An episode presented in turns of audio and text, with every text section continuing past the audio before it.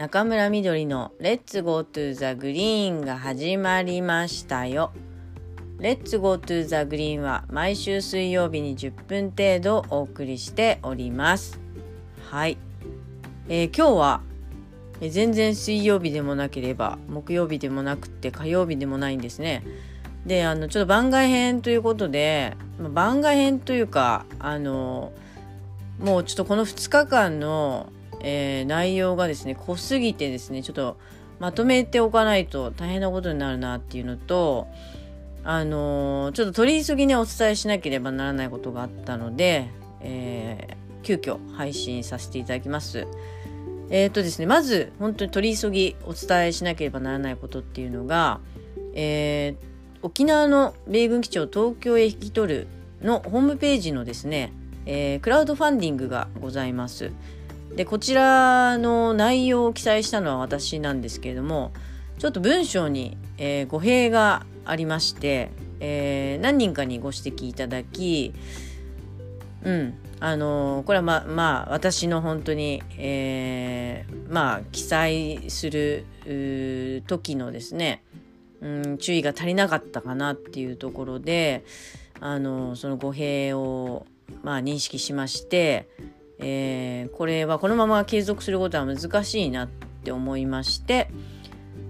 で、えー、締め切りをですね5月31日のところ4月30日に変更させていただきます。で急遽本当にね明日までなんですよ受付が。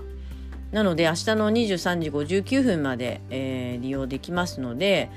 えー、応援えー、したいもうどうしても中村に応援したいんだっていう人が、えー、おりましたらですねあのぜひご協力ご支援のほどよろしくお願いいたします。でまあそれ以降はですね、えー、月曜日にえー、っとなんだっけ、えー、中村みどり講演会が発足されますので、えー、こちらがですね、えー、基本的にあの寄付などを受け付けるような形になってくるかなと思います。であの公選挙法に基づいて、今後は、えー、ご寄付を、えー、募ることになると思いますので、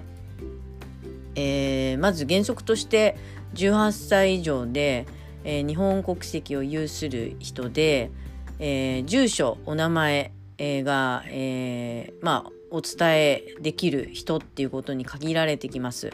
であの公選挙法ではですね、えー、匿名での寄付が禁止されております。であの私本当何があるかわからないからいろいろちゃんと法律にのっとらないと本当すぐねなんか危ないなっていう感じになってくると思うんですよ。なのでまあこういったところでちょっとご面倒をおかけしますがご協力いただければと思います。でまあそれがねちょっと面倒くせえなっていう人はあの明日までのえー、クラウドファンディングをご利用いただければありがたいなと思っております。うん、で一応でもねえー、っとその、えー、講演会が集める寄付に関してはあのきちんと、えー、そういう公選挙法にのっとるので、えー、希望者には、まあ、領収書を送ることができたりあるいは寄付金控除なんかもあの適用できますので、えー、そういった方がまあいいなっていう人は、えー、そちらをご利用いただければと思います。はい。えーとですね、それから昨日4月28日、えー、東京都内でイベントを開催しました。えー、と、県議書を読み解くという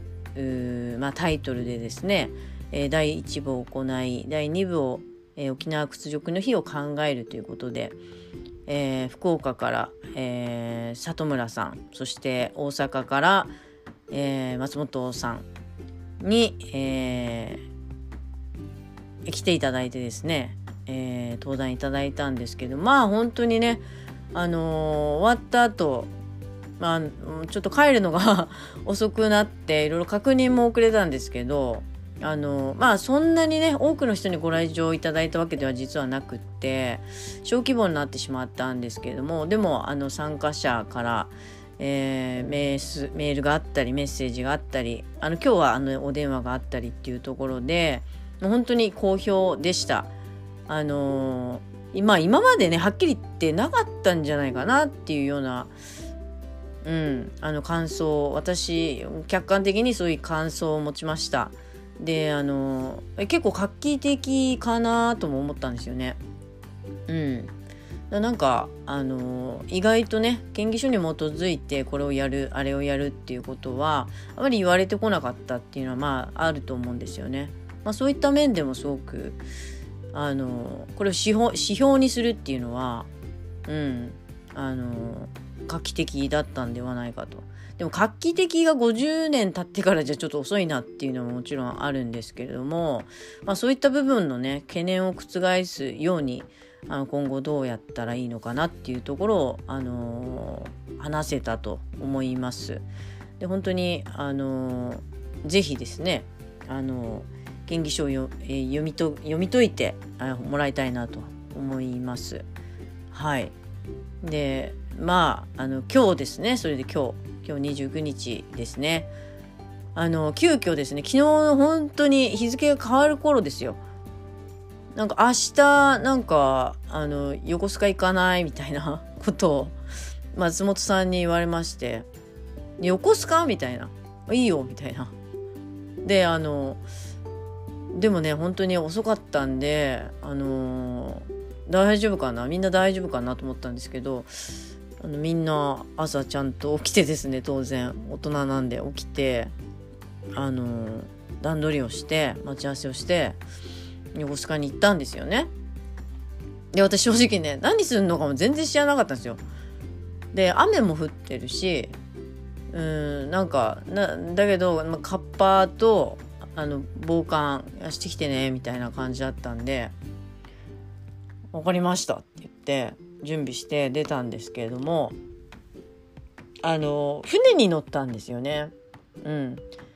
船に乗ってあのいやすごかったですね私あの横須賀とか横田とかね やっぱり関東のやっぱり基地も見てるわけですよ。うん、であのそれこそ、えー、20代の頃ですねあの講義にも行ったことありますし、うん、でもなんかそれはやっぱり陸陸側からっていうかまああの普通にね陸陸路っていうかなんていうか、うん、でまあそういう意味ではあの何度か行ったことあるんですけど海上から見るこの米軍の基地そして、えー、自衛隊のねあの海上自衛隊の基地っていうのは本当にあの全然なんかその私の想像をはるかに超えたものでした。ななそれを見に行ったんですけどね。それをあの見にあの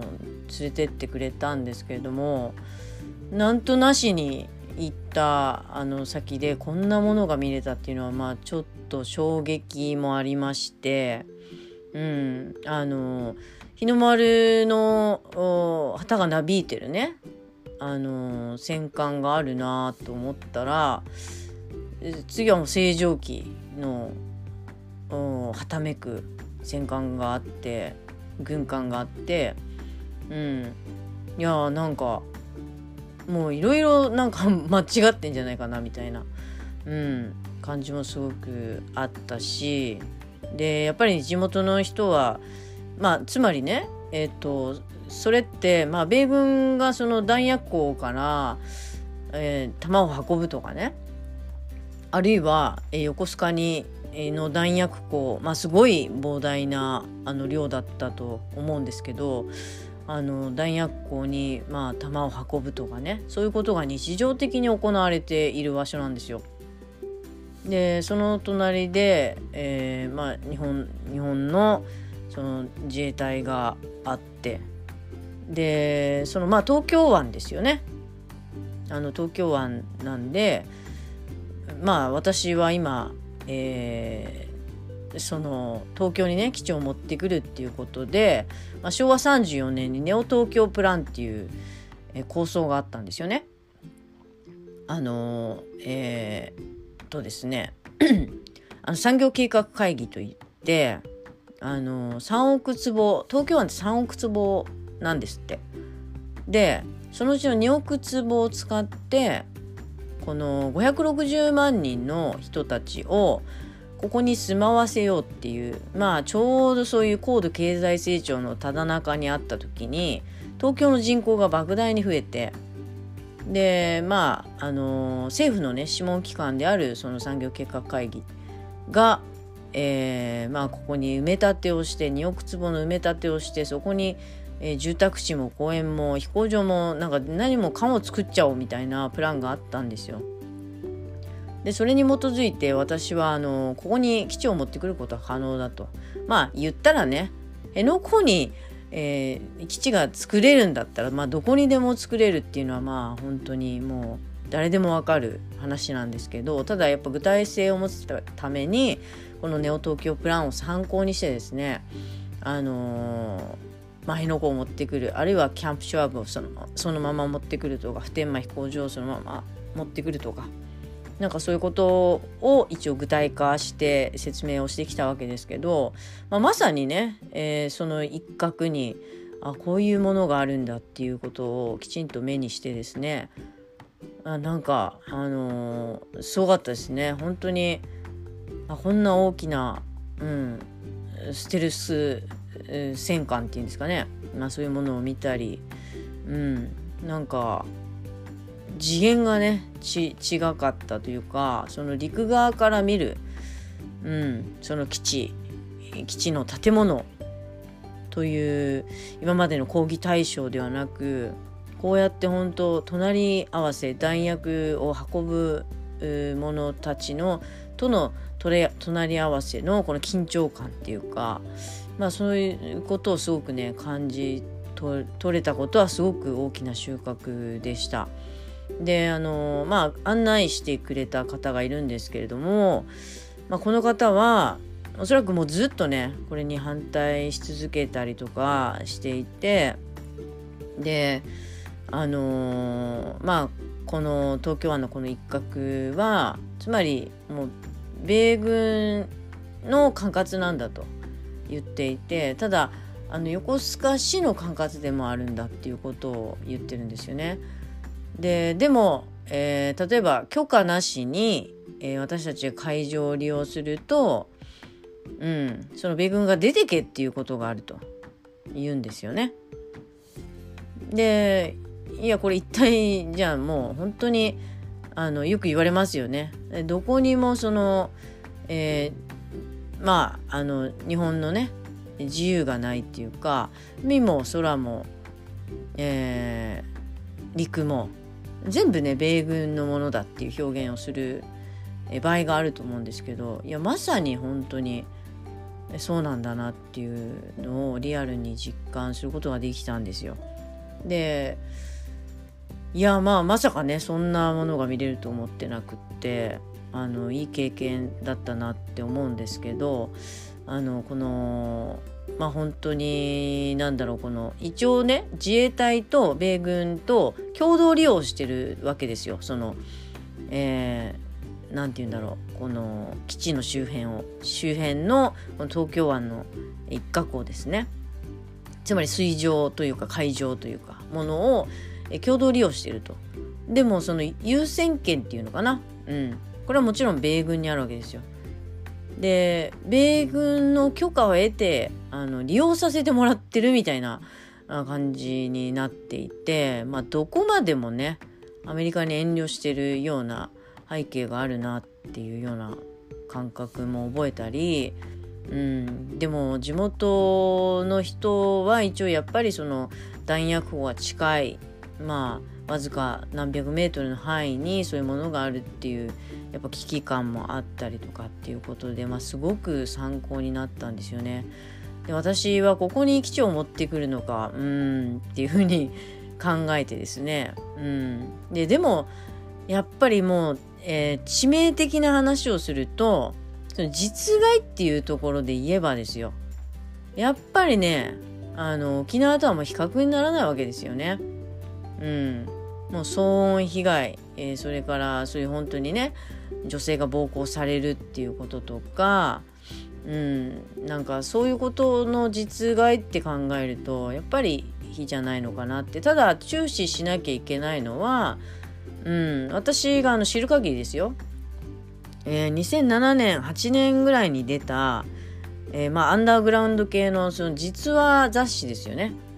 によくねたびたびねあの横須賀基地の批判を書いてあったわけですよ。うん。いや本当にレイプがあったとか、えー、こういう犯罪事故事件があったっていうことを書いていて、うん、でこれに対する批判ももちろんされていたわけですよ。うん、さらに言えば、えー、そういう米軍の自衛隊はもうなんか射程でしかないんだみたいなねことまで研究していたものがあって多分ね探せばちょっと出てくると思うんですけどあのインスタにね昔載せてますんでもし見れる人はあの見てほしいんですけどあのそういうこともあってただうーんやっぱりねちょっとねそれはもう比較にならない。沖縄と比較したらとんでもないぐらい。うん。